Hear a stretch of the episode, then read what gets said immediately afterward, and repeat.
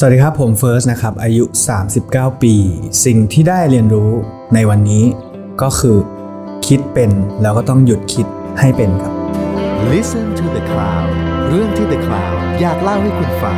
Coming of Age บทเรียนชีวิตของผู้คนหลากหลาย และสิ่งที่พวกเขาเพิ่งได้เรียนรู้ในวัยนี้ สวัสดีครับ นี่คือรายการ Coming of Age กับผมทรงกรดบางยี่ขันครับ นี่เป็นพอดแคสต์ของ The Cloud ที่เราจะชวนผู้คนในวงการต่างๆ มาคุยกันถึงจุดเปลี่ยนในชีวิต แล้วก็สิ่งที่เขาได้เรียนรู้ในวัยต่างๆนะครับ ติดตามฟังกันได้ทาง Spotify Apple Podcast แล้วก็รับชมแบบมีภาพได้ทาง YouTube นะครับ อย่าลืมกด subscribe กันไว้นะครับ จะได้ไม่พลาดตอนสำคัญนะครับแขกรับเชิญของเราในวันนี้ครับผมเป็นศิลปินที่อยู่ในวงการมาแล้ว 20 ปีนะฮะแล้วก็มีชีวิตที่มีเส้นทางที่หลากหลายนะฮะหลากหลายรูปแบบ go inter ก็ไปมาแล้วนะครับผมแล้วก็วันนี้เนี่ยเป็นช่วงวัยที่เขาบอกว่า สงบขึ้นดูสุขุมลุ่มลึกขึ้นนะฮะเพราะว่าได้คบบัณฑิตนะฮะส่วนบัณฑิตจะเป็นใครต้องมาคุยกันครับกับคุณเฟิร์สรัตน์ประชินสวัสดีครับสวัสดีครับพี่ก้องโอ้วันนี้แดงดำมาเลย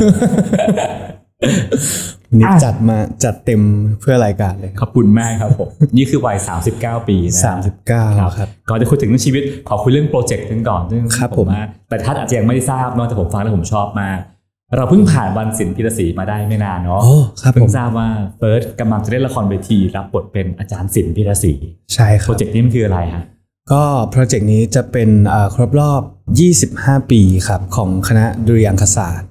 ครับผมแล้วก็ปีนี้น่าจะเป็น 131 ปีของอาจารย์ศิลป์ด้วยครับ ก็เลยเกิดอีเวนต์นี้ขึ้นมา แล้วก็ทางอาจารย์อาจารย์น้องเอ่อก็ติดต่อมาครับ ใช่ ตอนแรกก็รู้สึกว่าเออมิวสิควลก็เอ๊ะอยากอยากลองเหมือนกันครับ แต่ไม่คิดว่าจะได้มารับบทอาจารย์ศิลป์เลยครับครับซึ่งนึกภาพว่าภาควิชาดุริยางคศาสตร์ครับผมทำละครเวทีทำละครเพลง มันก็เป็นเพลงแบบโอเปร่าภาษาใช่ใช่อิตาเลียนใช่ต้องร้องเพลงเป็นอย่างนั้นด้วยใช่ไหมคิดว่าอย่างน้อยน่าจะมีซานตาลูเชียอ่าแต่ว่าเพลงอื่นไม่แน่ไม่แน่ใจครับผมใช่ครับ ก็เห็นว่าอย่างชีวิตของเฟิร์สเองก็ยุ่งพอสมควรเนาะมีงานต่างๆมากมายครับผมแล้วก็ละครเวทีเขาว่ากันว่าโอ้มันใช้คิวมหาศาลมาก การซ้อมมาเนาะใช้แรงหนักมาก อาจารย์ใช่ขู่ไว้แล้วนั่นสิฮะอะไรทำให้ยอมรับงานนี้ฮะเออก็ต้องบอกว่าชีวิตหลังโควิดนะครับ ก็เหมือนกับเปลี่ยนตัวเองเลยครับอืมคือมันมันไม่ใช่แค่ว่า เพราะว่าโควิดแล้วเรารู้สึกว่ามันเหมือนเราไม่ได้ทำอะไรเลยครับ แต่ว่า จริง ๆ ย้อนกลับไปชีวิตก่อนหน้านั้นคือ ชีวิตมีอย่างเดียวคือสลัมแมชชีนครับคือทุ่มเททุกอย่างเวลาร่างกายทุกอย่างให้กับสลัมแมชชีนอย่างเดียว แล้วก็เป็นคนที่จริง ๆ ได้รับโอกาสมาค่อนข้างเยอะ แล้วก็โอกาสวิ่งเข้ามาหาเสมอ แต่ว่าไม่เคยเปิดโอกาสให้ตัวเองเลย พอหลังโควิด ก็เลยรู้สึกว่าเฮ้ยเราต้องปรับกลยุทธ์ ปรับปรับ mindset ของเรา เหมือนกับอะไรที่เข้ามาแสดงว่ามันเหมือนกับ เขาน่าจะเห็นบางสิ่งบางอย่างของเรา หรือแม้พลังจักรวาลอะไรอย่างเงี้ยน่าจะเหวี่ยงมาให้ เพราะฉะนั้นก็ โอเคเราเราควรจะถ้าถ้าทำได้ก็ควรจะแบบตอบรับ ก็เลยตอบรับหลาย ๆ อย่าง แล้วก็เป็นโอกาสที่รู้สึกว่าไม่มองย้อนไปแล้วไม่ไม่เสียใจไม่เสียดายครับ แล้วก็เอ่อมีความสุขมากขึ้นด้วยครับ มีหน้าช่วงหลังเราเห็นเฟิร์สในหลายๆรายการนะฮะครับรายการที่อาจจะม่ค่อยเข้ากับเฟิร์สแต่ว่าเอ้ยเป็นเฟิร์สรับอาจจะเป็นว่าอยากลองดูเนาะว่าเป็นยังใช่ไงอยากลองดูใช่ครับพี่ก้องอ่าอ่าอันนั้นเป็นเรื่องเรื่องเรื่องละครเวทีนะฮะครับทีนี้อีกสิ่งหนึ่งที่กำลังจะเกิดขึ้นเร็วๆนี้คือเพลงใหม่ใช่ครับ AI ต้องชีนเพลงชื่อใช่ครับ AI ทำแมชชีนกับเพลงชื่อ AI ครับจริง ๆ หลาย ๆ เพลงที่ออกมาอ่า ในในช่วงปีเนี่ยครับครับสามสี่เพลงใจหนอใจใจถึงใจหมื่นล้านคำจนมาถึง AI ด้วยนะครับ ก็เป็นเพลงที่ทำไว้ก่อนก่อนโควิดคครับรับ ใช่ทำไว้นานมากอืมจริง ๆ บางเพลงอย่าง AI เนี่ยก็ทำเป็นเป็นน้องๆของเพลงจันเจ้าด้วยซ้โอ้ำถ้าคือทำสต็อกไว้เยอะมากเลยครับ คือเนื้อหานี้เลย ใช่ครับก็แปลว่าใช่เฟิร์สเนี่ยคิดเรื่อง AI มาตั้งแต่แบบ ห้าหกใช่เจ็ดปีก่อนใช่ครับ เพราะว่าส่วนตัวของ First เองแล้วก็เพื่อนๆในวงชอบชอบชอบเสพมีเดียเกี่ยวกับพวกมนุษย์ต่างดาว วิทยาศาสตร์ AI จักรวาลหรืออะไรอย่างนี้ครับครับก็ช่วงนั้นน่าจะเป็นอ่า Black Mirror ของช่องช่องหนึ่งอืมก็ชอบชอบชอบดูชอบดูหนังไซไฟหรืออะไรอย่างนี้อครับยู่แล้วครับ แล้วก็คิดว่าอยากจะทำเพลงที่พูดเกี่ยวกับ เนื้อหาอะไรประมาณเนี้ยอยู่แล้วด้วยก็ก็เลยเป็นเพลงที่มาของเพลง AI ที่ทำไว้สักพักหนึ่งแล้วครับผมเนื้อหาพูดถึง พูดถึงเรื่อง AI ด้วยเทคโนโลยีด้วย พูดถึงโลกด้วย แล้วก็ที่สำคัญพูดถึงเรื่องจิตใจด้วย เพราะว่าก็อย่างที่ทุกคนรู้เลยก็ AI ถูกสร้างขึ้นมาเพื่อทดแทนหรือ หรือปกปิดจุดอ่อนบางอย่างของของของมนุษย์ ครับคือสร้างขึ้นมาเพื่อความสมบูรณ์แบบ ซึ่งก็คือความเป็นมนุษย์มนุษย์ อืมสร้างขึ้นมาเพื่อสิ่งนี้แล้วก็เลยเอามาผูกกับเรื่องของจิตใจ ซึ่งก็ต้องมีเรื่องของความรู้สึก ก็เลยพูดในมุมความรู้สึกของมนุษย์กับความรู้สึกของ AI ที่เอ๊ะจริง ๆ มันมันเป็นมันน่าจะเป็นจุดอ่อนจุดเดียวมั้งที่ที่ AI น่าจะถูกพัฒนาไปเนี่ยคือในหนังอะเราเห็นแล้วว่าถูกพัฒนาไปแล้ว แต่ในโลกความเป็นจริงของพวกเรา AI เพิ่งจะมา ใช่แล้วก็คิดว่าถ้าไม่ผิดมันก็น่าจะเหมือนตามที่เราเห็นในหนังนั่นแหละนะครับผมครับผมก็มีคุณวีเวลเลตมาร้องด้วยนะเพลงนี้เนาะอ่าใช่เพลงนี้เป็นเป็นเพลงแรกเลยครับ ที่มีโอกาสได้ได้มีอ่านักร้องมามาฟีเจอริงในเพลง ใช่ครับครับผมอะทีนี้เอ่อไหนๆมาถึงจุดนี้ละคุยกันเรื่องชีวิตปัจจุบันต่อสักหน่อยครับเมื่อกี้บอกว่าชีวิตเริ่มเริ่มเป็นผู้เป็นคนขึ้น เริ่มสงบนิ่งขึ้น เมื่อก่อนชีวิตพุ่งพล่านหรือชีวิตมันเป็นยังไงนะฮะ เป็น introvert แล้วก็เป็นคนเก็บตัว แล้วก็เป็นคนเครียดครับ เป็นคนขรึม เป็นคนเครียดครับเป็นคนปิดแบบว่าทำงานกลับบ้านทำงานกลับบ้าน กลับบ้าน คิดงาน นอนคิดงาน นอนไม่นอนอะไรเงี้ยอย่างอย่างที่เล่าเล่าให้ฟังคือแบบทุกสิ่งทุกอย่างมันคือสลัมแมชชีนตลอดตลอดเวลาทำให้เป็นคนที่พักผ่อนก็ไม่พอ อารมณ์หงุดหงิดง่าย แล้วก็ไม่เอาอะไรเลย เพราะว่าจะโฟกัส ที่งานอย่างเดียวอะไรอย่างเงี้ยครับ ใช่ก็ทำให้ได้มาอย่างหนึ่งแต่เสียหลายอย่างเหมือนกัน อ่า พูดอย่างนี้ 20 ปีที่ผ่านมาครับผม เสียอะไรให้ Slot Machine บ้างโอ้เสียอะไรให้ Slot Machine บ้างอะครับ แทบจะทุกอย่าง ความสัมพันธ์ อารมณ์ความรู้สึกมิตรภาพ โอกาส เวลา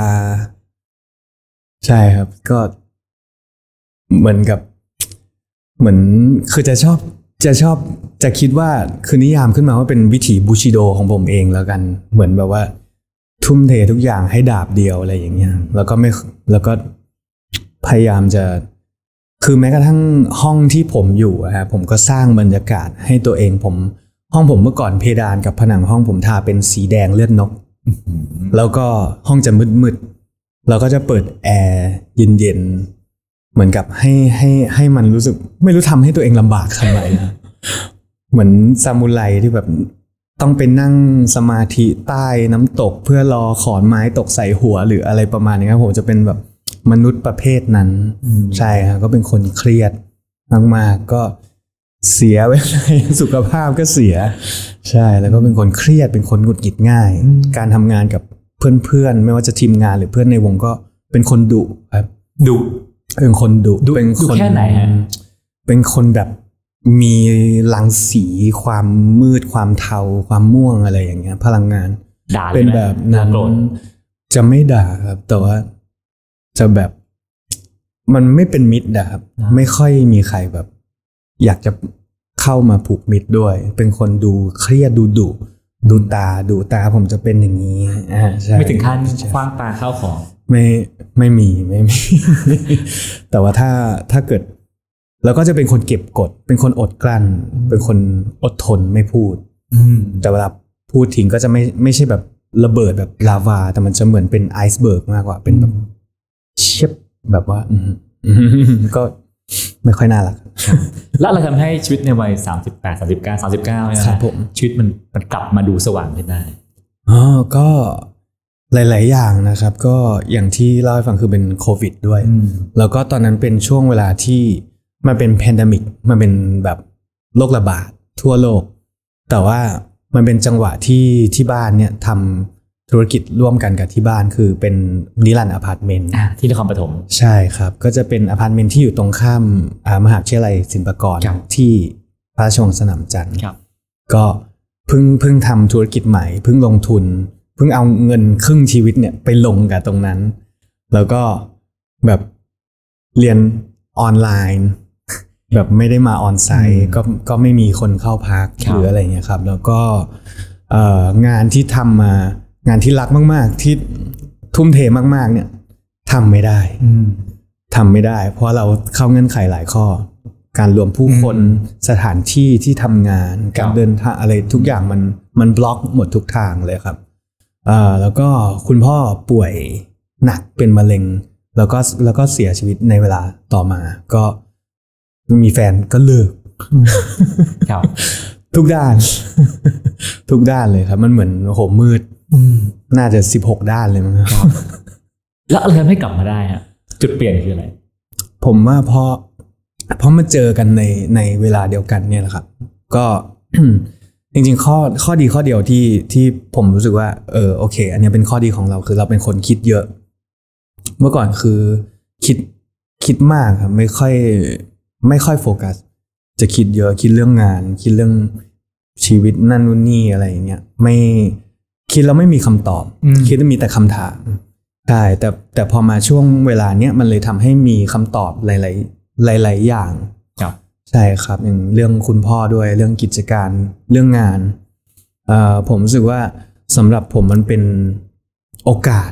ในในวิกฤต เพราะว่ามันเหมือนกับมาเรียกสติเหมือนกันครับเพราะไม่งั้นเราก็เราก็อาจจะเป็นอย่างเงี้ยไปไม่รู้จนถึงอายุเท่าไหร่อาจจะคิดไม่ได้เลยก็ได้อย่างเงี้ยครับ มันเหมือนมาเป็นจุดสกัดให้ผมต้องต้องมาเห็นความเป็นจริง แล้วก็ต้องต้องหาทางออก จริง ๆ ไม่ใช่คิดคิดคิดคิดคิดไปเรื่อยๆ มันเหมือนกับ เมื่อก่อนอาจจะคิดแล้วอาจจะทำได้ไม่ได้เงี้ยแต่แต่ไอ้วิกฤตครั้งเนี้ยมันมันบังคับให้เราต้องต้องมีวิธีการที่จะต้องลงมือทำด้วยอืมใช่ครับ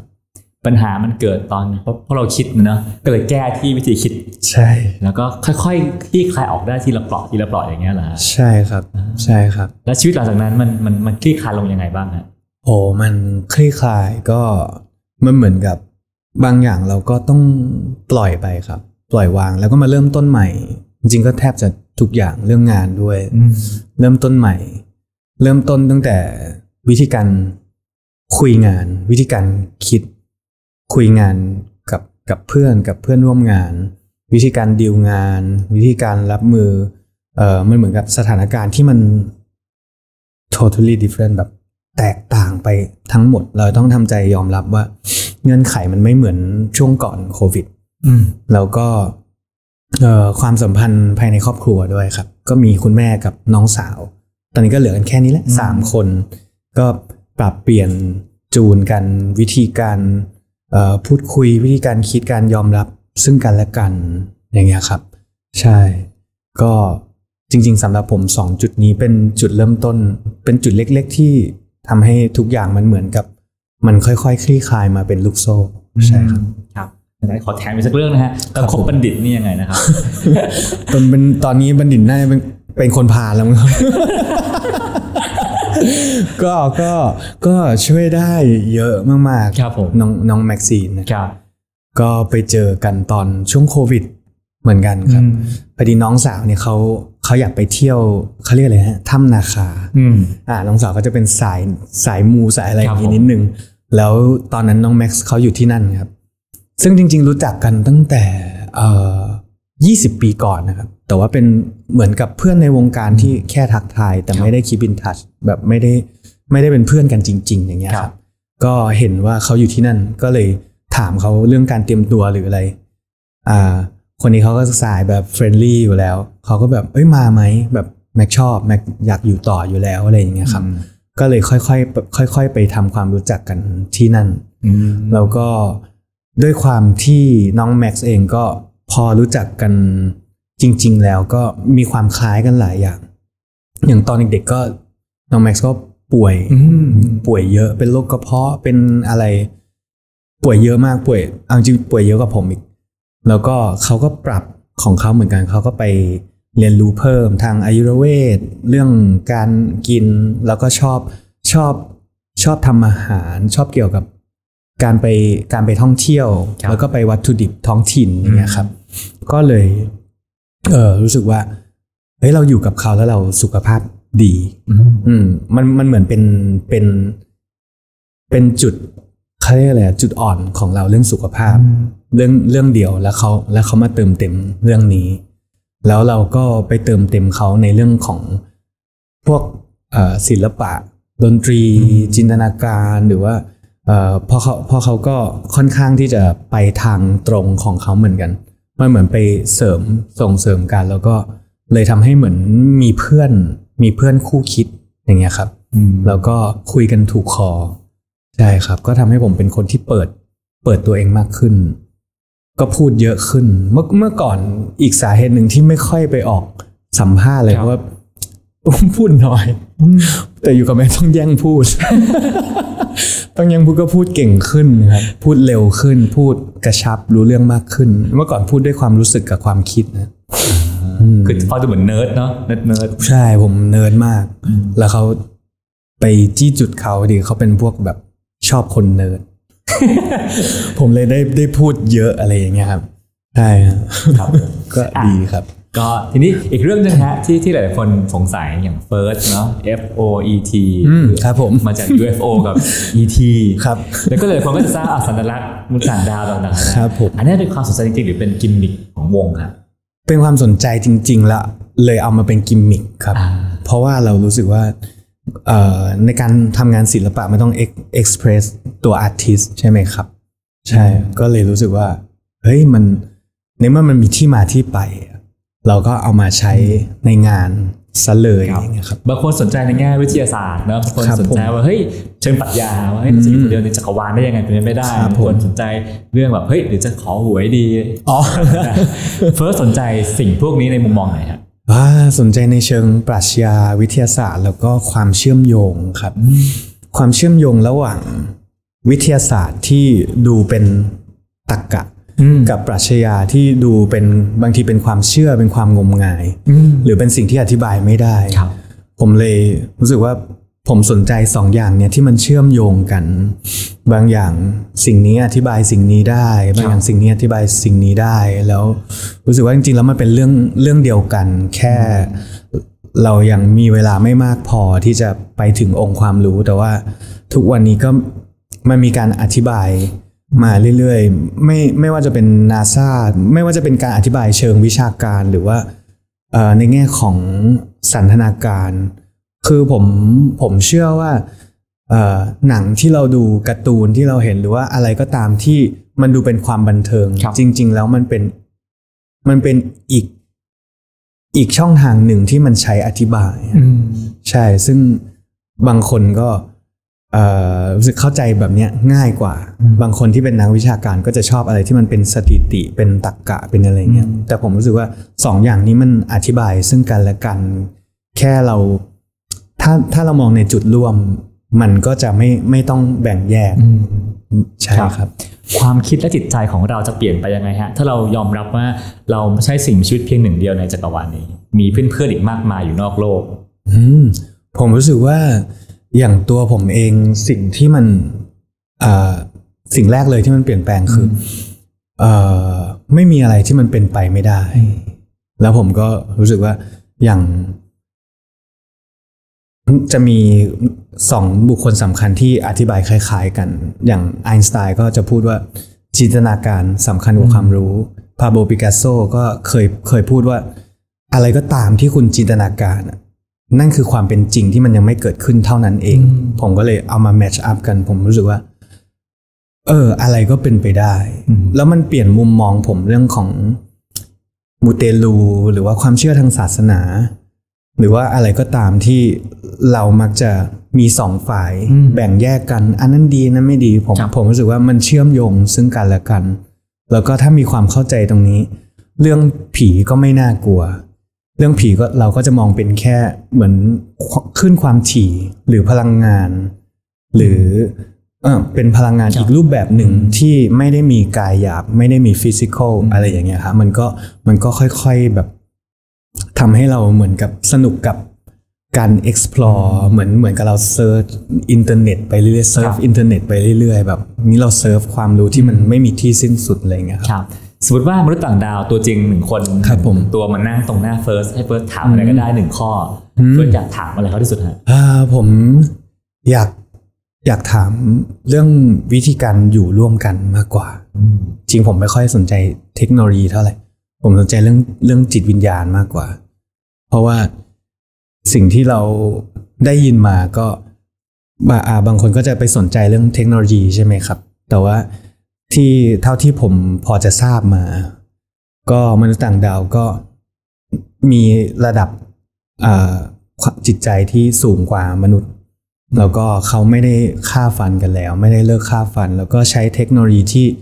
เอ่อเป็นเบนฟิตเป็นเป็นเป็นประโยชน์ต่อการ อยู่รอดของเผ่าพันธุ์จริง ๆ ไม่ไม่ไม่มีสงครามไม่ได้มาแข่งแย่งชิงดี ไม่ได้ไม่ได้มาทำธุรกิจการค้าอะไรอย่างเงี้ยไม่ได้ผลิตยาเพื่อมาขาย หรือว่าอะไรก็ตามที่ที่เป็นในเชิงนี้ ผมรู้สึกว่ามันน่าจะเป็นสูงจุดสูงสุดของของสิ่งมีชีวิต ไม่ว่าจะเป็นเผ่าพันธุ์ไหนมากกว่าอะไรอย่างเงี้ยครับครับผมน่าสนใจมากครับอะทีนี้ย้อนไปในวัยเด็กฮะจุดเปลี่ยนแรกในชีวิตของเฟิร์สเกิดจากการป่วยหนัก ใช่หนักครับแค่ไหนฮะก็ เอ่อโหคำนี้ผมพูดติดปากมาก นอนบ้านตื่นโรงพยาบาล คือรู้สึกตัวอีกทีอะกี่ขวบฮะอยู่โรงพยาบาลเป็นช่วงช่วงวัยอนุบาลนะครับแบบห้าขวบถึงเจ็ดขวบถึงถึงปฐมเลยครับ จะเป็นเอ่อภูมิแพ้กับหอบหืด ใช่ครับ เป็นสองเป็นสองโรคที่เป็นคู่กัน แล้วอาการก็คือ เวลาเราแพ้อะไรสักอย่าง สิ่งแรกก็คือเป็นหลอดลมอักเสบมันมันก็จะตีบลงฮะทำให้หายใจไม่สหายใจไม่สะดวก จนรู้สึกว่ามันหายใจไม่ได้ด้วยซ้ำอะไรเงี้ยฮะหายใจแล้วเหนื่อยอะครับ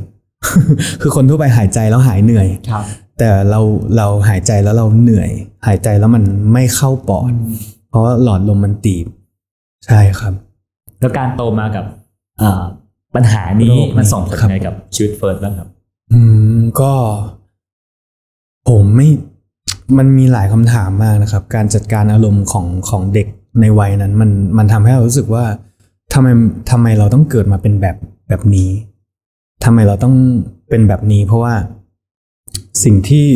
สิ่งที่มันเป็นไปโดยปริยายก็คือเราเราถูกกันตัวออกจากสังคม ไม่ว่าจะเพื่อนหรือว่าอะไรเงี้ยครับ ไปนั่ง สมมติไปทานข้าวกับครอบครัวก็ได้กลิ่นควันบุหรี่ก็จะ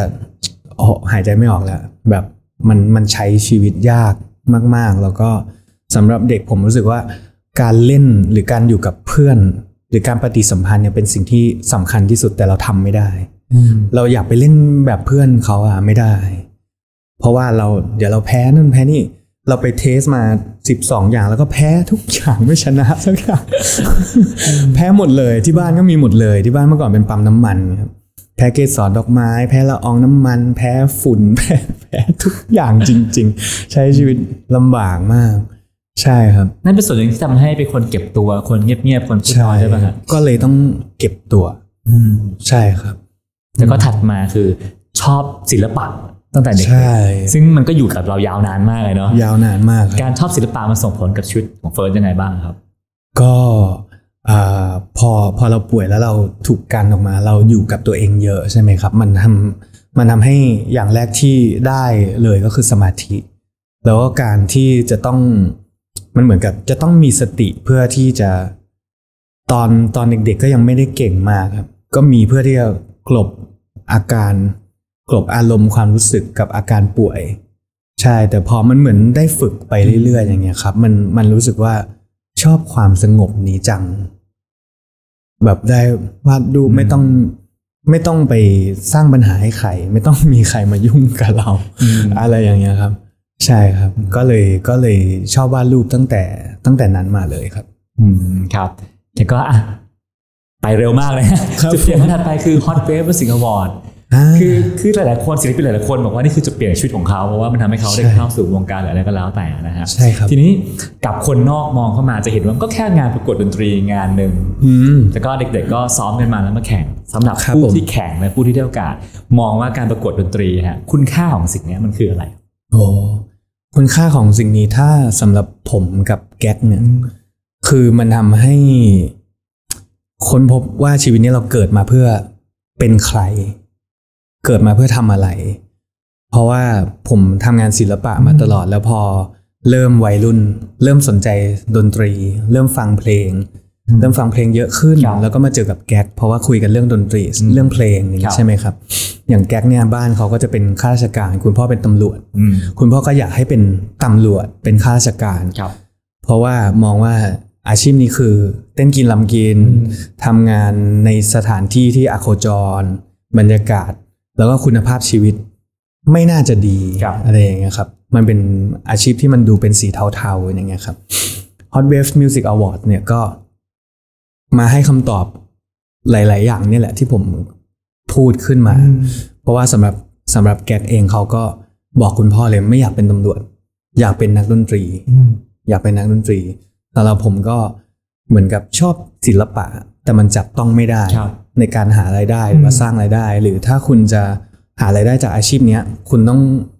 โหเป็น one of a kind อะเป็นระดับโลกหรืออะไรเงี้ยอาจารย์ทวันหรือว่าใครก็แล้วแต่อะไรเงี้ย แต่ว่าดนตรีก็เป็นอีกสิ่งหนึ่งที่ผมทำแล้วรู้สึกว่า มันไม่ต้องฝืนครับ อย่างศิลปะพอพอเราทำได้ดีประมาณหนึ่งก็จะเริ่มมีแรงกดดัน จากสังคมรอบข้างหรือครอบครัวแบบ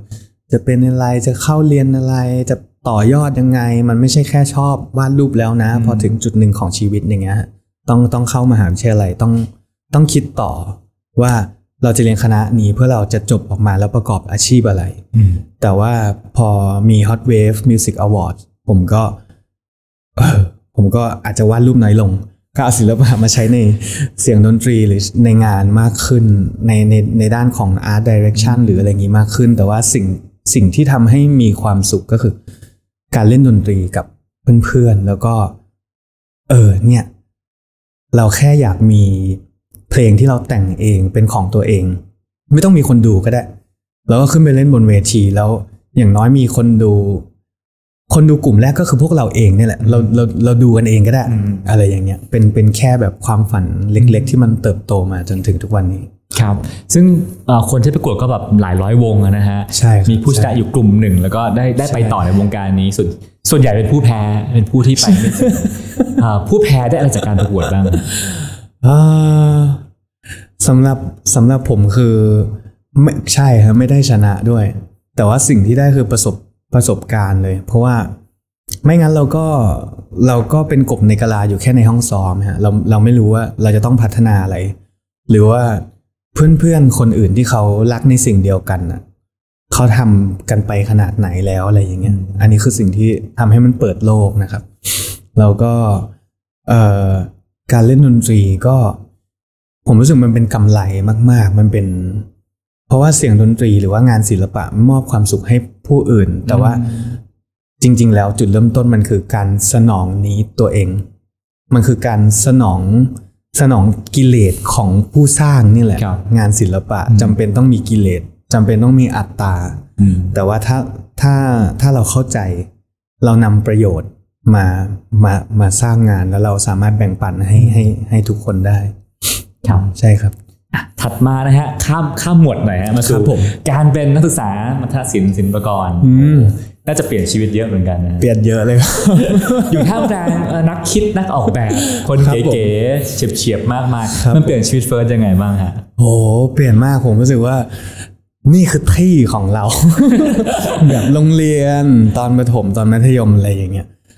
เอ่อจะอยู่ในสังคมที่ไม่เข้าใจความเป็นศิลปินหรืองานศิลปะ แต่พอมาอยู่ในมหาวิทยาลัยศิลปะทุกคนมีพื้นฐานเหมือนกันครับ ใช่ผมรู้สึกแบบ โอ้นี่มันยุค 70 หรือเปล่า นี่มันคือ Woodstock หรือเปล่าแบบมีความหลากหลายมากมีความหลากหลายจริง ๆ หลากหลายทุก ๆ มิติว่าจะเป็นฐานะชนชั้นร้อยพ่อพันแม่เอ่อสังคมโรงเรียน ฐานะทางครอบครัว แต่สิ่งที่ทุกคนมีเหมือนกันคือทุกคนยอมรับซึ่งกันและกันเพราะว่าทุกคนรับใช้งานศิลปะ แล้วก็ ไม่ค่อยที่จะตัดสินซึ่งกันและกันเพราะทุกคนน่ะตัดถูกตัดสินมาจากชีวิตก่อนหน้านั้นของทุกคนก่อนชีวิตก่อนมหาลัยทุกคนมักจะถูกตัดสินมาครับตลอดเอ่ออยู่ที่นี่คือ ผมมีความสุขมากมากเลย ผมเป็นครั้งแรกในชีวิตที่ผมรู้สึกว่า เออการศึกษามันต้องงี้สิมันไม่ใช่การเรียน มันคือการศึกษาอืมมันไม่ใช่แค่ในห้องเรียนมันคือชีวิตทั้งชีวิตทั้งในมหาลัยทั้งนอกเวลาเรียนศึกษา ความแตกต่างของเพื่อนที่มาจากโหภาคใต้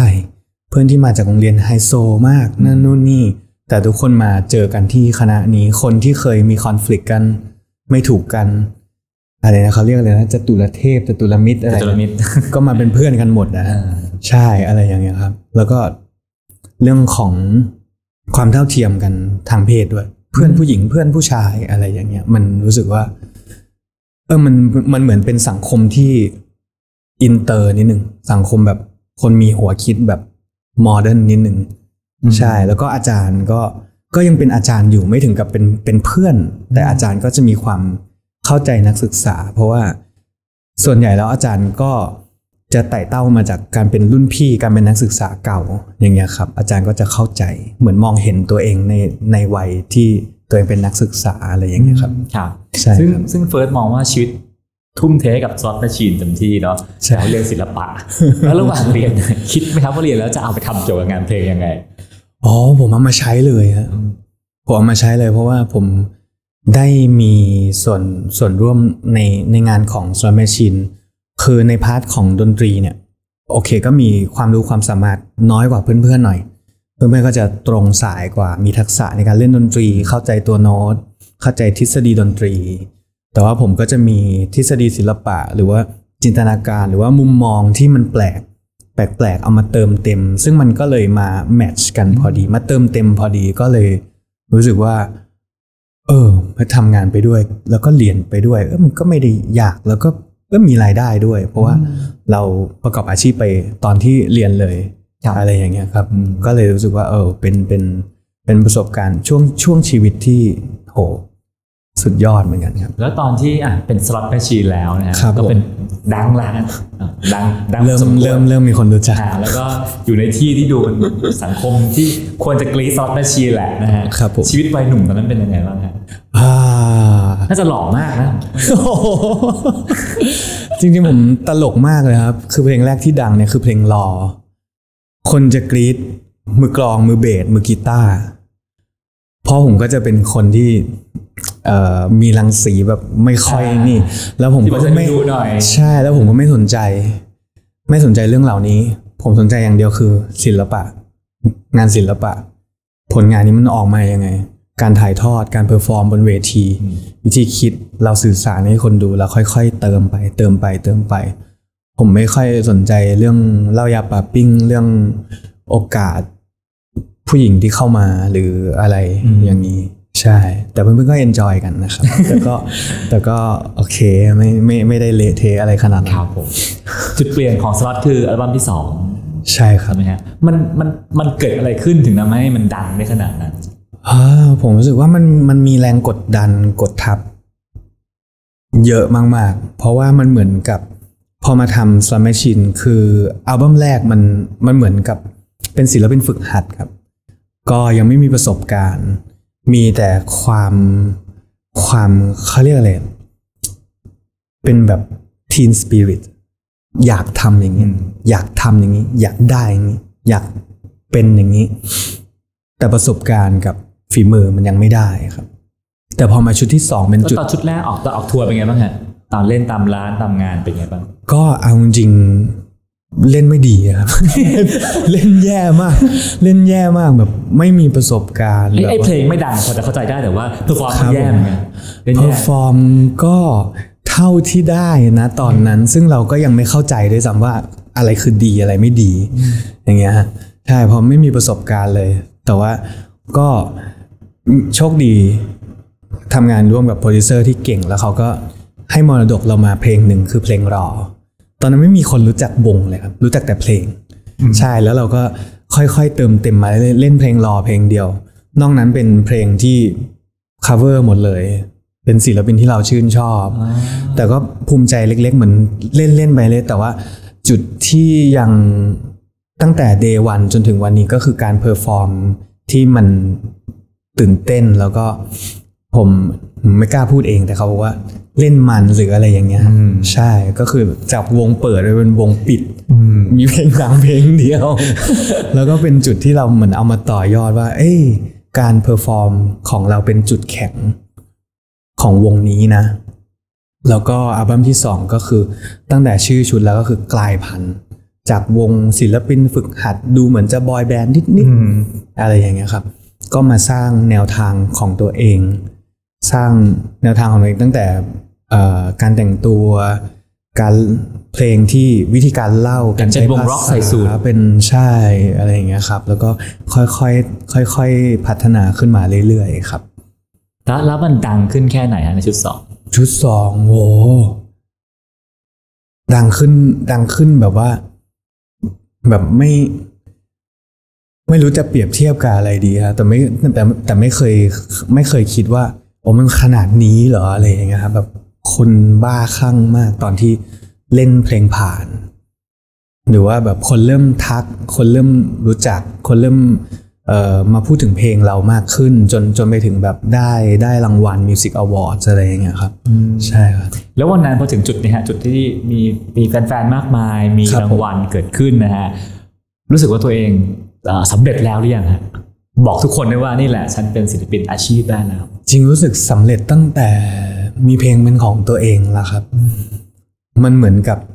รู้สึกว่าความสำเร็จมัน มันมันมันสำเร็จไปแล้วสำหรับเรา อาจจะไม่ได้เรียกว่ามาเร็วหรือว่าแบบมักน้อย หรือว่า หรือว่าแบบอ่าเขาเรียกอะไรแบบหวังน้อยหรือพูดให้มันดูดีอะไรอย่างเงี้ยครับ แต่รู้สึกว่าสำเร็จ ตั้งนานแล้ว แล้วที่เหลือคือเป็นสิ่งที่เป็นความท้าทายที่เรา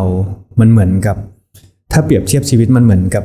ขับรถไปแล้วเราไม่เปิด GPS แล้วเราแบบไปเจอสิ่งนู้นสิ่งนี้ข้างทาง บางทีก็จอดมั่ง บางทีก็ไปอีกไปมันเหมือนไปเรื่อยๆ มันมันผมผมมีความสุขกับความรู้สึกนี้มากกว่า จุดที่จริงๆ ลึกๆก็คงกลัวแหละ มันมีโควิดนี่แหละมาทำให้เรารู้ว่าเฮ้ยจริง ๆ แล้วอยู่อยู่ไม่ได้เท่ขนาดนั้น จริงๆแล้วอยู่กลัว อยู่กลัวว่าสำเร็จแล้วจะไปไหนต่อ อืมใช่อืมกลัวว่าสำเร็จแล้วจะไปไหนต่อ ก็เลยไม่กล้าบอกว่าสำเร็จ ใช่ ตอนก่อนก่อนหน้านั้นนะครับ ก็เลยรู้สึกว่าเฮ้ยสำเร็จแล้ว คือปากพูดอย่างนี้แต่ในใจมันแค่ห้าสิบห้าสิบเพราะว่า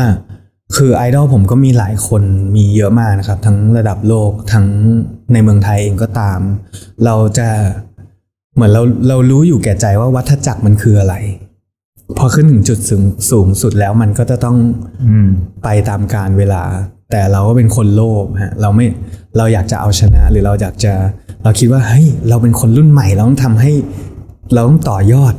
เราต้องต่อยอดอืมเราต้องเปลี่ยนแปลง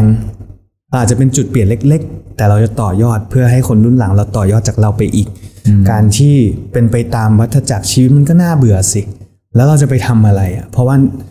นี่มันคือทั้งหมดและของชีวิตเรา อืมแต่เราเราก็ไม่รู้หรอกว่าเราจะตายวันไหน หรืออายุ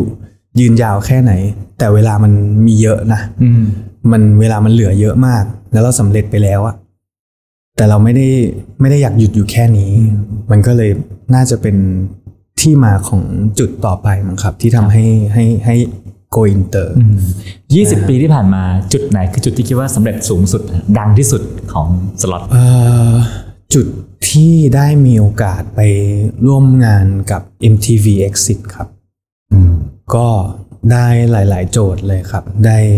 เพราะ MTV Exit เป็นองค์กรที่ต่อต้านการค้ามนุษย์ แล้วเรารู้สึกว่าเราได้ไปอยู่ในซีนนั้น ใช่ครับ แล้วศิลปินที่เคยอยู่ในซีนนี้คือโอ้แบบ YouTube Queen หรือแบบเป็นระดับโลกที่เรารู้สึกว่ามันไกลไกลอะไรอย่างเงี้ยแต่เราได้ไปอยู่ในจุดนั้นด้วย แล้วก็ไปเล่นไปเพอร์ฟอร์มหน้า JV เอ่อ J JD ชเวดักกองแล้วก็เป็นเป็นอาจจะเรียกว่าฟลุกก็ได้ครับเป็นการเปิดประเทศครั้งแรก ในรอบ 70 ปี แล้วก็จัดอีเวนต์นี้ของของประเทศพม่าครับ ใช่ครับ แล้ว Slot Machine ได้ไปเสียบตรงนั้นพอดี ผมรู้สึกแบบฮะแล้วเล่นเพลงไทยหมดเลย ไปนับหนึ่งสองสามสี่โดดพร้อมกัน กับคนพม่าเป็นเรือนแสนอะไรอย่างเงี้ย ผมแบบอืมจากเด็กมัธยมเนี่ยนะไม่มีเพลงเป็นของตัวเองด้วยซ้ำอะไรอย่างเงี้ย ผมรู้สึกอืมนั่นคือจุดหนึ่งเลยที่แบบ ผมไม่มีวันลืมเลยครับ อืมฮะแล้วถ้าศิลปินมองลงมาคือปกติแฟนเพลงเวลามองขึ้นไปครับบนเวทีก็จะเห็นแสงสีเสียงเห็นศิลปิน entertain ครับผมแล้วศิลปินเวลามองลงมาจากเวทีเห็นคนเรือนแสนนะเขารู้สึกอะไรครับเอ่อสำหรับผมสำหรับผมผมผมผมรู้สึกว่า โอเคแบบเห็นเห็นเพื่อน เห็นเพื่อนที่ไม่มีเพศ ไม่มีอายุไม่มีใด ๆ ทั้งสิ้น เห็นเพื่อนเพื่อนที่มีจุดร่วมเดียวกันคือ รักในสิ่งนี้ในmoment นี้รักในเสียงดนตรี ไม่ว่าไม่ว่าคุณจะมาด้วยจุดประสงค์อะไรก็แล้วแต่ แต่จุดที่ทำให้เรามาอยู่ร่วมกัน ณปัจจุบันขณะนั้นมันมันคือเสียงดนตรีแล้วก็เนี่ยแสงสีเสียงมันคือทั้งมันคือทั้งก้อนเลยฮะไม่ว่ามันจะก้อนใหญ่ก้อนเล็ก ใช่ผมผม จะเห็นว่า character เวลาผมเล่นคอนเสิร์ตเนี่ยก็จะเป็นอีกโหมดหนึ่ง จะแบบว่า มือเมอไม่หุบเลยกลางตลอดเลยแบบ โอบรับพลังงานเต็มที่แบบมีความสุขมากๆครับครับอะมาพูดเรื่อง go inter กันบ้างฮะครับผมเอ่อคำว่า go inter เนี่ยแต่หลายคนอาจจะนึกไม่ออกว่าเอ๊ะ go inter มันคืออะไร มันมันยังไงฮะมัน go อย่างไรฮะก็ถ้าเอาแบบ ผู้บ่าวซ้ำน้อยเลยจากตัวเองเลยก็คือ อ๋อมันก็คือเพลงเป็นแต่งเพลงมีเพลงเป็นภาษาอังกฤษเอออะไรอย่างเงี้ยก็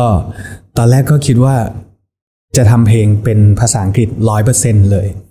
แต่ก็มีการพูดคุยกับทีมงานแบบ เฮ้ยแบบ คนที่นี่เขาจะ เราไม่มีเวลาไปอธิบายว่า เฮ้ยเราไปเนี่ยเราไม่ได้ทิ้งคุณ แต่มาอธิบายไม่ได้ ก็เลยจะมีการทำเป็นสองภาษาด้วยครับ ใช่ แต่สำหรับผมคือการที่ก็เป็นศิลปินเหมือนที่เราเคยเสพงานเขาตอนเด็กๆ ก็ไปทัวร์ต่างประเทศ ไปสัมภาษณ์วิทยุรายการทีวีไปออก media ต่างประเทศ ไปเล่น music fest ต่างประเทศ มีเพลงเป็นภาษาอังกฤษที่ยอมรับทั่วโลกสากลใช่ แต่บรรยากาศมันต่างจากการทำเพลงภาษาไทยให้คนไทยและทัวร์ในเมืองไทยเยอะไหมฮะ โอ้ก็ ยากยากมาก ๆ เลยครับสำหรับ Slot Machine ก็หมัดเมาไปชุดหนึ่งฮะเพราะว่าเราหาตัวตนในเวทีโลกไม่เจอฮะคือในในในประเทศเราเราเราเป็นคนไทยเราเราเรารู้ว่ารสนิยมการชอบการไม่ชอบ หรือการคิดได้หลาย ๆ ชั้น เพื่อที่จะเพื่อที่จะมีลูกเล่นในการในการถ่ายทอดผลงาน แต่ว่าในระดับโลกเราไม่รู้เลยว่า เขาคือใครเขาชอบอะไร เขาไม่ชอบอะไร เขากินอะไร เขาอยู่ยังไง วัฒนธรรมต่างกันมากเลย เรารู้แค่ว่า เราทำเป็นภาษาเขาอะแต่ตัวตนของเราล่ะ ดนตรี เอ่อเรื่องที่พูดล่ะ ในเพลง ไม่รู้อะไรเลยครับ เราก็เลยทำแค่ว่าเหมือนกับเป็น slot machine เวอร์ชัน2.0 ปรับมาเป็นภาษาอังกฤษ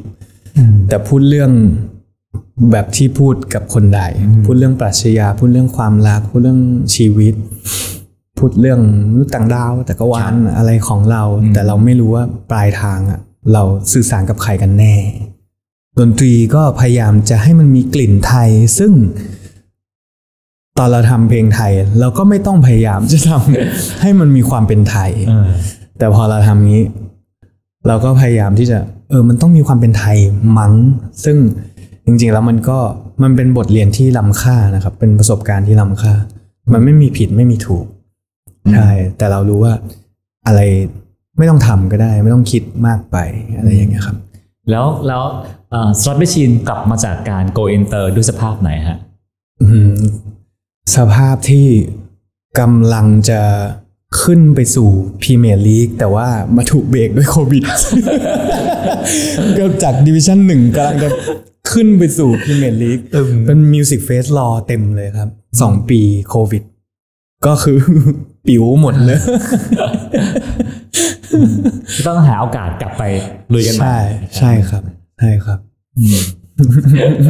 อะกลับมาชีวิตในวัยนี้ฮะอ่าคิดว่าชีวิตในวัยนี้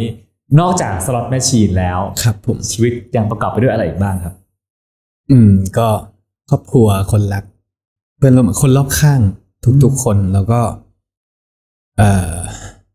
อยู่กับปัจจุบันมากขึ้นครับ ไม่ได้หนีไปอยู่กับความคิดเหมือนเมื่อก่อนแล้วครับ อยู่กับปัจจุบัน บางอย่างก็ บางทีก็ฝึกแบบไร้ทำอะไรไร้สาระบ้างทำไม่คิดบ้างอาจจะฟังดูหน้าหมันไส้นะครับ แต่ว่า เออมันมันเป็นจุดที่เราต้องพยายามจริง ๆ เพราะเราเป็นคนเครียดมันเสียดายเสียดายเวลาชีวิตเหมือนกันครับ ที่จะต้องมาเครียดหรือจะต้องมากดดัน หรือจะต้องมาสร้างกรอบอะไรให้ตัวเองเยอะแยะขนาดนั้น มันเป็นคนละวิถีกับพุทธมันมันไม่น่าจะใช่อะมันน่าจะเป็นหุ่นยนต์มากกว่าคน ในฐานะของ Rockstar วัย 39 จะกำลังจะ 40 แล้วนะฮะครับผมอยากบอกน้องๆสมมุติน้องๆน้องๆ Rockstar วัย 20โอ้โหครับนึกภาพ Rockstar วัย 40 ไม่ออกเลยว่ามันเป็นยังไง อยากบอกน้องเขาว่า Rockstar ในวัย 40 มันเป็นยังไง rockstar ในวัยสี่สิบอะครับ ก็มัน chill ขึ้นครับ มันเก่าขึ้น แล้วก็ความเป็นร็อกเอ่อมันไม่ใช่ความเร็วอะ จริงๆแล้วมันเป็นความ sure มากกว่า เป็นความ firm มากกว่า แล้วมันเป็นสิ่งที่โกงกันไม่ได้ live fast and die ยังไม่มีจริงนะครับ คุณต้องใช้ชีวิตของคุณน่ะในทุกๆขณะ คุณค่อยๆเติมมันอะไม่ต้องเหมือนพี่หรอกจะต้องไปกดดันตัวเองว่า มันจะต้องแบบบีบเค้นแล้วบีบออกมาเป็นเป็นเป็นเป็นเจลเป็นอะไรที่มันเข้มข้นที่สุดอะไรอย่างเงี้ย คุณค่อยๆผสมมันไปก็ได้ แล้วคุณจะมี ชีวิตที่มีความสุขกว่ากว่ากว่าผม อืม แล้วคุณอาจจะอยู่ยาวนานกว่า เพราะคุณจะมีสุขภาพจิตที่ดี คุณจะสร้างสรรค์ผลงานได้สนุกมากขึ้น เพราะงานเรามันไร้ขีดจำกัดอยู่แล้ว ใช่แบบสนุกไปกับมันนะครับ แต่ว่าเข้าใจว่าสิ่งที่มันทำได้ยากที่สุดอะมันคือการปล่อยวางนี่แหละ ส่วนใหญ่เราจะไปยึด ยึดมั่นหรือถืออะไรไว้สักอย่างอะอย่างผมก็เป็นเนี่ยความสำเร็จจะต้องเป็นเลิศจะต้องจะต้องดีเลิศจะต้องดีที่สุดอะไรอย่างเงี้ยคือมันดีที่สุดได้แค่นั้นแหละครับ แค่ปัจจุบันนั้นแหละ คุณอาจจะจริงๆ คุณดีที่สุดได้หลายครั้งนะในชีวิตอะแล้วคุณดีกว่าเดิมได้ในทุกๆ ครั้ง เพราะฉะนั้นดีที่สุดมันมันไม่ใช่ครั้งเดียวจบอะ ครั้งต่อมามันดีกว่า ดีที่สุดครั้งครั้งแรกอีก อืม เพราะฉะนั้นก็สนุกไปกับมันนะครับครับเฟิร์สน่าจะเป็นคนหนึ่งที่พยายามไปถึงจุดสูงสุดยอดเขาเนาะครับผมแล้วก็ต้องเหนื่อยในการปีนเขาขึ้นไปเด็กๆหลายๆคนก็อาจจะบอกว่าเหนื่อยทำไมไม่ต้องปีนเขาก็ได้เป็นทางของผู้ที่อยู่ยอดเขามาแล้ว อยากจะบอกว่าการอยู่บนยอดเขามันคุ้มค่ากับการเหนื่อยไหมหรือไม่ต้องขึ้นมาก็ได้หรือยังไงอืมจริง ๆ ผมรู้สึกว่า อยากให้เอาความสุขเป็นยอดเขามากกว่า เพราะว่ายอดเขาจริงพอขึ้นไปแล้วมันมันอาจจะมีความสุขหรือไม่มีความสุขก็ได้นะครับ แต่ว่ามันเป็นยอดเขาที่มันถูกสร้างขึ้นมาด้วยความคิดเนี่ย คุณเอาความรู้สึกเป็นยอดเขาของคุณดีกว่าว่าคุณมีความมีความสุขหรือยังตอนเนี้ยแล้วมันอาจจะเป็นยอดเขาที่ คุณอาจจะไปยืนแตะบนยอดแล้วอะแล้วยอดเขามันสูงขึ้นเองอะคุณไม่ต้องปีนนะใช่ ผมผมผมปีนมาผมเหนื่อยมาก แต่แต่ถามว่ามันคุ้มค่าไหมสำหรับผมก็คุ้มค่านะครับ ผมก็มีความสุขนะครับ ผมไม่ไม่ไม่รู้สึกว่า ไม่รู้สึกไปไป regret ไปไปไปเสียใจหรือเสียดายกับมัน ผมรู้สึกว่า มันมีที่มาที่ไปทุกอย่างมันถูกต้องแล้ว มันไม่มีอะไรผิดหรอก เราแค่ก้าวต่อไปอืมครับอะสุดท้ายแล้วนะฮะครับอชื่อก็บอกว่า first สำหรับเรชีนมันกลายเป็นนามสกุลไปแล้วนะฮะแล้วเฟิร์สเองก็บอกว่าชีวิตที่ผ่านมาคิดแต่เรื่องงานเป็นหลักครับ20 ปีครึ่งชีวิตเลยเนาะที่ครึ่งหนึ่งอยู่กับอยู่กับเฟิร์สอยู่กับ Slot Machine จนมันกลายเป็นนามสกุลแล้วก็อยู่กับเราตลอดทั้งวันทั้งคืนนะฮะแล้วก็ครับตอนแรกบอกว่าโหมันเอาจากเราไปหลายอย่างมากมันทำให้เราสูญเสียอะไรไปเยอะมาก แต่ว่าแน่นอนว่าอยู่กับมันได้ 20 ปีเราก็ต้องได้อะไรจากมัน เช่นเดียวกันถึงยังดึงดูดกันเอาไว้ได้ สุดท้ายจะถามว่าที่ผ่านมา 20 ปีเนี่ย Slot Machine ให้อะไรกับเฟิร์สบ้างครับ อืม Slot Machine ก็ผมว่ามันเป็นสองด้านนะครับ มันเป็นแสงและเงา ในขณะที่ Slot Machine เอาอะไรไปจากเรา ก็เราก็ได้ทุกสิ่งทุกอย่างกลับมาจาก Slot Machine นี่แหละ ในสิ่งที่เราเสียไปเราก็ได้บทเรียน ใช่ครับ แล้วในส่วนที่เป็นแสงในส่วนที่เป็นความความความงามของชีวิต โอกาสทุกอย่างความรัก แล้วก็ทำให้ผมได้เป็นผมทุกวันเนี้ยผมรู้สึกว่า ก็ก็ได้มาจากซาลาแมชชีนเหมือนกัน ใช่ อืม ก็รู้สึกว่า อีกจุดหนึ่งที่เมื่อก่อนเมื่อก่อนรู้นะครับ แต่ไม่เข้าใจ ก็จะมีอาจารย์ศิลป์ก็จะมีคำคมหลาย ๆคำคำที่เป็นสร้างแรงบันดาลใจหลาย ๆคำก็มีอีกคำหนึ่งเพิ่งเพิ่งจะมาเข้าใจก็คือคำว่าเหมือนกับการที่นายมาทำงานหรือเรียนศิลปะ นายมารับใช้งานศิลปะ นายจะถามว่านายจะได้อะไรจากสิ่งนี้ แต่นายต้องถามตัวเองว่านายได้ให้อะไร กับการทำงานศิลปะ นั่นคือการตั้งคำถามที่ถูกต้องมากกว่า แล้วแล้วนายจะได้อะไรเยอะเลยนายจะได้ไม่มีที่สิ้นสุด เพราะนายไม่ได้ตั้งคำถามว่านายได้อะไร แต่นายให้อะไรมากกว่า ใช่ผมผมรู้สึกว่า เออ วันนี้ผมเข้าใจ แล้วก็น่าจะเป็นคำตอบของคำถามนี้ครับผม อืมครับ ก็เป็นเรื่องราวชีวิต 40 ปีของของเฟิร์ส39ปีผมแถมให้ปีหนึงนับแบบจีนครับครับผมชีวิต39 ปีของเฟิร์สที่ที่เข้มข้นมากนะฮะที่หลายๆคนจะมองว่าเฮ้ยก็เป็นร็อกสตาร์คนหนึ่งทำเพลงมาแค่ทำเพลงมา 20 ปีแค่นั้น แต่ว่าจริงๆแล้วผมไม่ใช่ครับเพราะว่าเขาอยู่กับเพลงอยู่กับมันทุกนาทีของชีวิตเนาะแล้วก็มันคือส่วนหนึ่งของชีวิต แล้วก็เขาไม่ได้มองเพลงเป็นเพลงฮะแต่เขามองมันคือศิลปะ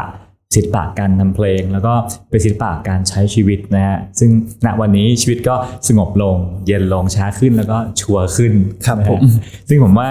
ก็หวังว่าหวังว่าน้องๆนะฮะน้องๆ ศิลปินหรือว่าคนทั่วไปที่รู้สึกว่าเฮ้ยฉันกำลังอยู่ในวัยหนุ่มกำลังจะพยายามปีนเขาไปให้ได้อย่างพี่เขาต้องเหนื่อย หรือต้องไปถึงตรงไหนก็ไม่รู้ แต่ว่าเฟิร์สบอกไว้ว่าดีๆมากว่า ก็ ความสุขไม่ใช่ยอดเขาแต่อยู่กับปัจจุบันที่คุณสุข หาจุดนั้นจุดนั้นให้เจอฮะจะปีนหรือปีนไม่ใช่ปีนไม่ใช่ปัญหาแต่ว่าหาจุดนั้นให้เจอแล้วก็อยู่กับมันให้ได้นะครับผมก็เป็นสิ่งที่เราสามารถเรียนรู้ได้จากเฟิร์สนะครับขอบคุณมากครับ วันนี้ก็เวลาของเราหมดลงแล้วนะฮะต้องขอบคุณเฟิร์สมากๆนะครับผมขอบคุณขอบคุณครับครับติดตามเรื่องราวดีๆ และรายการอื่นๆจาก The Cloud ได้ที่ readthecloud.co หรือแอปพลิเคชันสำหรับฟังพอดแคสต์ต่างๆ